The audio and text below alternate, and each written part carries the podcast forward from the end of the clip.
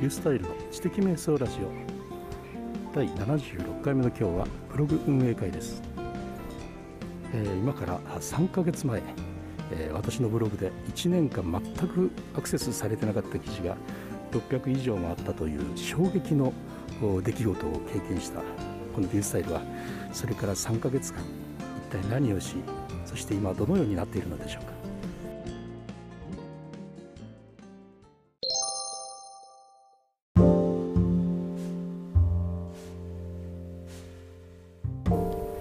はい、今日はですね、動画も一緒に撮っています。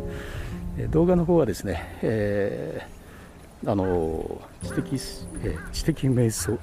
活ネットワークラジオというチャンネルで、これを配信します。ここはね、大濠公園なんですね。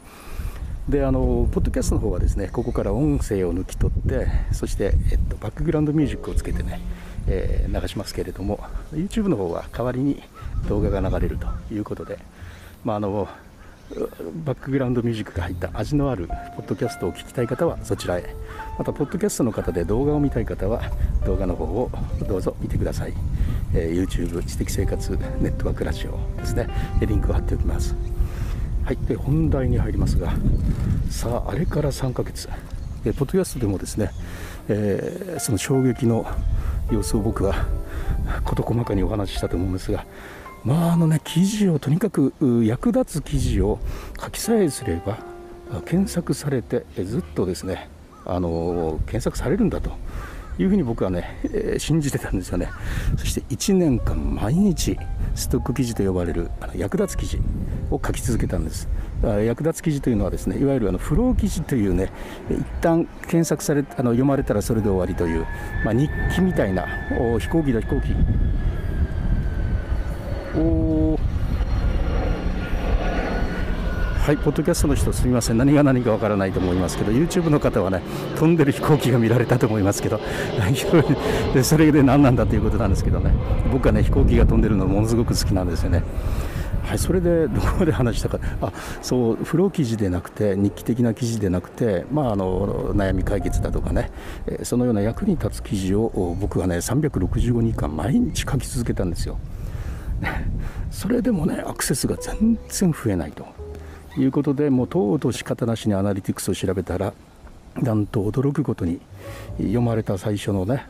数日だけ読まれてて、あとは全くアクセスなしという記事だらけだったという衝撃の事実、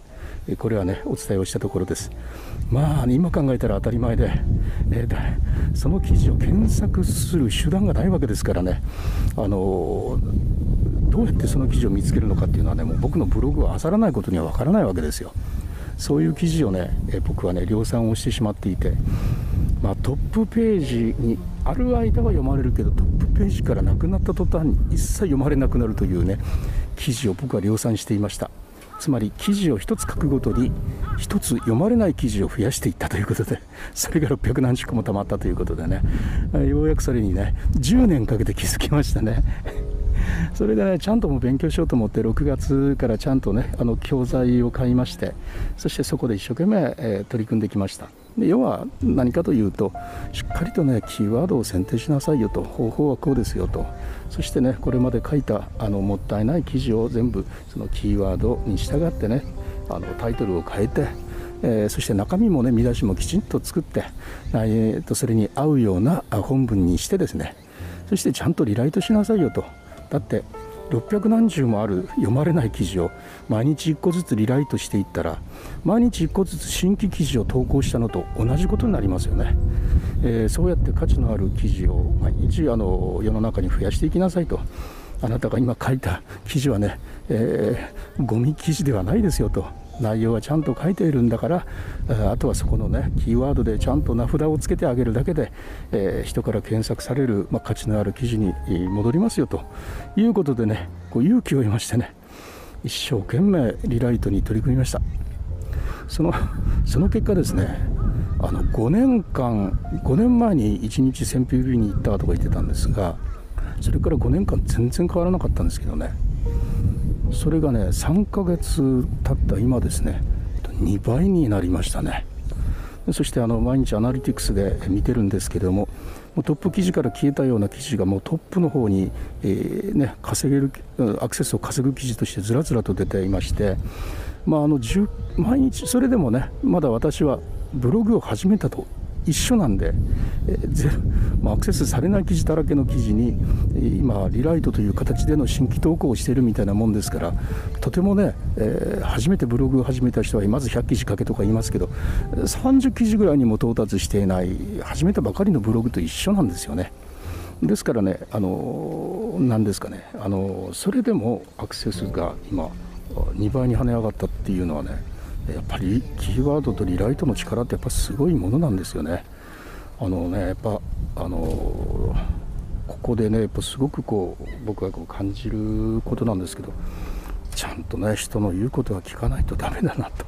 いうことをね、本当に思ってます。で、そういうね、大事ということはもう知ってたんですよ、僕もね、当然のこと。でもね、知ってたけれどもやらなかった。自分のね、10年間やってきていたブログの力というものの方を信じたわけですね。